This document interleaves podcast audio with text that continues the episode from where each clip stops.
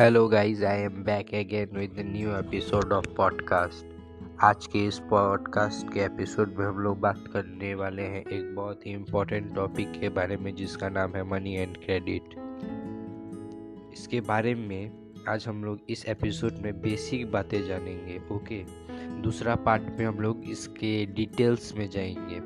तो चलिए शुरू करते हैं हमारा टॉपिक जिसका नाम है मनी एंड क्रेडिट इस टॉपिक में क्रेडिट रेफर करता है लोन को ओके तो चलिए शुरू करते हैं। तो इस टॉपिक में सबसे पहला पॉइंट आएगा डबल को इंसिडेंस ऑफ़ वांट्स क्या है? डबल को इंसिडेंस ऑफ़ वांट एक ऐसा प्रोसेस है जिसमें मीडियम ऑफ़ एक्सचेंज ओनली जो है प्रोडक्ट होता है, इसमें जो है मनी का कुछ इन्वॉल्वमेंट नहीं होता है। मनी हो गया करेंसी ओके करेंसी का कोई इन्वॉल्वमेंट नहीं होता है। डबल को इंसिडेंस ऑफ़ वांट्स को जो है हम लोग बाटर सिस्टम कहते हैं, ठीक है ना? ये बाटर सिस्टम जो है वो एंशियंट टाइम में यूज़ होता था जब मनी जो है इंट्रोड्यूस नहीं होता था। बाटर सिस्टम में मेनली वीट और काउ को as a medium of exchange माना जाता था, ओके? अब इस पॉइंट को तो आप लोग बहुत अच्छी तरीके से समझ चुके हैं। अब हम लोग दूसरा टॉपिक पे आएँगे जो है हमारा main, what is currency, okay? Currency कुछ नहीं है। Currency is a medium of exchange for service and the essential commodities ठीक है ना? एसेंशियल कॉमोडिटीज़ और सर्विस को खरीदने या पाने के लिए जो हम लोग मीडियम ऑफ़ एक्सचेंज यूज़ करते हैं, उसको हम लोग करेंसी बोलते हैं ओके करेंसी करेंसी में इंक्लूड होता है हमारा पेपर नोट और कॉइन ओके एंशियंट टाइम में जो एंशियंट टाइम में जो कॉइन होता था या करेंसी होता था अगर उसका अगर कुछ वैल्यू भी नहीं होता होगा ना तो वो बना हुआ रहता था मटेरियल उसमें जो यूज़ होता था वो गोल्ड सिल्वर या कॉपर यूज़ होता था ओके लेकिन अगर आप हम लोग का मॉडर्न ज़माना देखेंगे, अगर अभी का ज़माना देखेंगे तो करेंसी जो होता है वो पेपर से बना हुआ रहता है या क्वाइन जो होता है मिक्सचर ऑफ़ एलुमिनियम और स्टील से बना हुआ रहता है, उसका अपना कुछ वैल्यू नहीं है। तब भी जो है उसको सिटीजन्स या पब्लिक एक्सेप्ट क्यों करते हैं? इसका सीधा सा आंसर है ओके क्योंकि ये जो है आरबीआई द्वारा ऑथराइज्ड और इशू किया जाता है ओके नो लीगल ऑर्गेनाइजेशन और individual can print money okay कोई भी इंडिविजुअल और कोई भी ऑर्गेनाइजेशन को परमिशन नहीं दिया जाता है गवर्नमेंट ऑफ़ इंडिया की तरफ़ से कि वो पेपर छाप सके ओके अगर इंडिया में कोई भी रुपी से ट्रांजैक्शन अगर नहीं लिया, नहीं ले तो उसके ऊपर कार्रवाई हो सकता है। और एक इंपॉर्टेंट बात पेपर नोट जैसे हो गया, एक हज़ार पाँच सौ, एक सौ का जो नोट है, वो आरबीआई छापता है okay means they this notes are printed by RBI but if you are talk about coin तो कॉइन जो है मिनिस्ट्री ऑफ़ इंडिया के द्वारा बनाया जाता है और उसको मेंटेन और रेगुलेट किया जाता है ओके तो इस पॉइंट में आप लोग करेंसी को समझ चुके होंगे। मॉडर्न फॉर्म ऑफ़ करेंसी में पेपर नोट आ गया है कॉइन आ गया है ओके इसको कौन रेगुलेट करता है, कौन हैंडल करता है, कौन बनाता है, कौन नहीं बना पाता है, इस इस पॉइंट में आप लोग अच्छी तरीके से समझ गए होंगे। हम लोग का दूसरा मेन पॉइंट है बैंक डिपॉजिट ओके तो भाई बैंक डिपॉजिट क्या होता है? बैंक डिपॉजिट एक ऐसा फॉर्म है, ये अनोदर फॉर्म है जिसमें कि पीपल होल्ड करते हैं अपना मनी इन इंस्टीट्यूशन ओके इसको हम लोग बैंक डिपॉजिट कहेंगे। बैंक डिपॉजिट में एक मेन टर्म आता है, जिसको हम लोग डिमांड डिपॉजिट कहेंगे।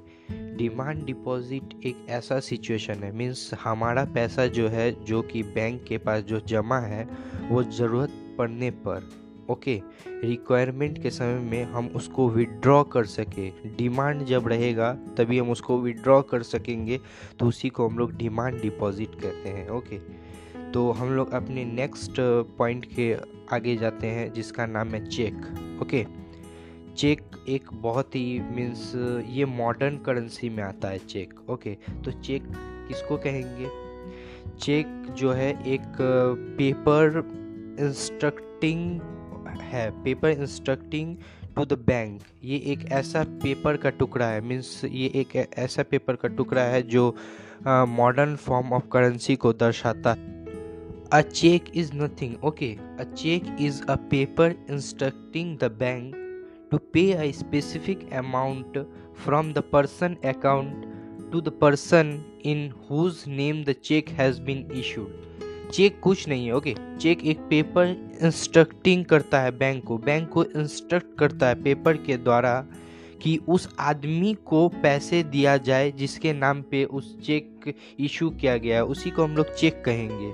और चेक जो है, इस मॉडर्न फॉर्म ऑफ़ करेंसी में इन्वॉल्व है ओके करेंसी और बैंक जो है, वो इंटरकनेक्टेड है ओके अब हम लोग बात करेंगे loan activities of bank loan जो है दो तरीके से लिया जा सकता है। एक इनफॉर्मल तरीके से, एक फॉर्मल तरीके से ओके अब हम लोग डिस्कस करेंगे कौन सबसे बेटर चॉइस है और कौन सबसे वर्स्ट चॉइस है ओके तो अगर हम लोग बात करेंगे इनफॉर्मल सेक्टर से तो इनफॉर्मल सेक्टर में जो है, कौन लोन देता है? इनफॉल्स इनफॉर्मल सेक्टर में जो हो गया मनी लेंडर हो गया रिलेशन हो गया फ्रेंड हो गया, या अदर बिजनेसमैन हो गया, वो हम लोग को जो है लोन देते हैं। वो लोन देते हैं, ऐसे ही लोन नहीं दे देते हैं। उनका, उस लोन के ऊपर जो है वो हैवी इंटरेस्ट चार्ज करते हैं। वही अगर हम लोग फॉर्मल सेक्टर में देखें फॉर्मल सेक्टर में कौन लोन देता है तो फॉर्मल सेक्टर में आपका हो गया बैंक आ जाता है कोऑपरेटिव सोसाइटी आता है कोऑपरेटिव ग्रामीण बैंक आता है इसमें ओके तो इसमें जो इसमें जो फॉर्मल सेक्टर में जो हम लोग को, हम लोगों को लोन दिया जाता है, उसमें इंटरेस्ट चार्ज होता है, लेकिन बहुत ही कम होता है ओके अगर हम लोग इनफॉर्मल सेक्टर का बात करें तो इनफॉर्मल सेक्टर में आप लोग को कुछ गिरवी नहीं रखना पड़ता है लोन के लिए ओके अगर वही हम लोग फॉर्मल सेक्टर में देखें तो फॉर्मल सेक्टर में कुछ गिरवी रखना पड़ता है। उस गिरवी को हम लोग कॉलेट्रल बोलते हैं। कॉलेट कॉलेट्रल कुछ नहीं है ओके कॉलेट्रल एक एसेट है, ठीक है ना? कॉलेटल एक एसेट है जो बॉरोवर के पास होता है, जैसे कि लैंड हो गया बिल्डिंग हो गया वैकिल हो गया लेबली स्टॉक हो गया, ठीक है ना? और वो उसको यूज़ करके लैंडर को एक गारंटी देता है कि मैं अपना लोन को जो है रिपेट कर दूँगा ओके इसको हम लोग कॉलेट्रल बोलते हैं।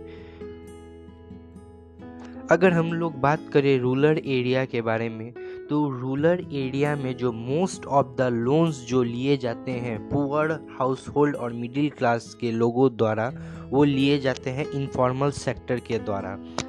और अगर हम लोग बात करेंगे रूरल एरिया में जो बड़े लोग हैं रिच पीपल है, वो लोग लेते हैं फॉर्मल सेक्टर से।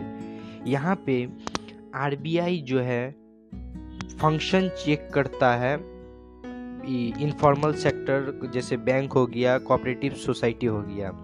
बैंक जो है चेक करता है मीन्स आरबीआई जो है चेक करता है बैंक को कि वो मिनिमम कैश बैलेंस अपने पास रखे हैं कि नहीं है। ओके आरबीआई और चीज़ भी देखता है बैंक की जितना डिपॉजिट हुआ है बैंक में उस उ, उसका 15 परसेंट बैंक को रखना ही पड़ता है as a minimum cash balance और आरबीआई ये भी देखता है, बैंक को बैंक को, बैंक का ये भी फ़ंक्शन देखता है कि बैंक जो है, बस अमीर बिजनेसमैन को ही लोन नहीं दे रहा है। उसको स्मॉल और स्मॉल ट्रेडर्स पीजेंट को भी लोन दिया जा रहा है कि नहीं दिया जा रहा आरबीआई जो है, बैंक के ऊपर ये चीज़ भी देखता है कि बैंक जो है किसको लोन दे रही है और कितने इंटरेस्ट में दे रही है। आरबीआई इसीलिए इंटरेस्ट देखता देखता है कि कितने इंटरेस्ट में बैंक जो है लोगों को लोन दे रहा है, क्योंकि बैंक किसी को ठग तो नहीं रहा है।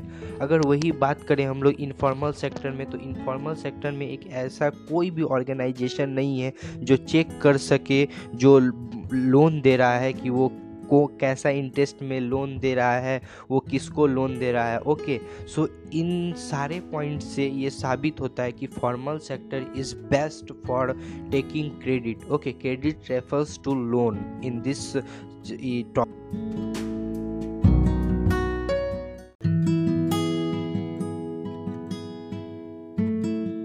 हमारा लास्ट टॉपिक है जो कि है self help group for the poor इसके बाद हमारा पूरा चैप्टर मनी एंड क्रेडिट ख़त्म हो जाएगा। इधर हाल ही में एक इंस्टीट्यूशन जो है बना है, जिसको हम लोग सेल्फ हेल्प ग्रुप कहते हैं। इसमें मेनली गरीब लोग रहते हैं और ये रूरल एरिया के लिए है। ओके अभी फ़िलहाल ये अर्बन एरियाज़ में आ रहा है, फ़िलहाल इसका जो है माइग्रेशन हो रहा है अर्बन एरिया की तरफ़ में भी। लेकिन ये शुरुआत हुआ था रूरल एरिया में जो कि पुअर वोमेंस इसको स्टार्ट किए थे। टिपिकली पंद्रह से बीस मेंबर होते हैं इस ग्रुप में, जो कि अपना सेविंग्स जो है जमा करते हैं। कुछ अमाउंट उन लोग का फिक्स रहता है, जो कि वो लोग जमा करते हैं।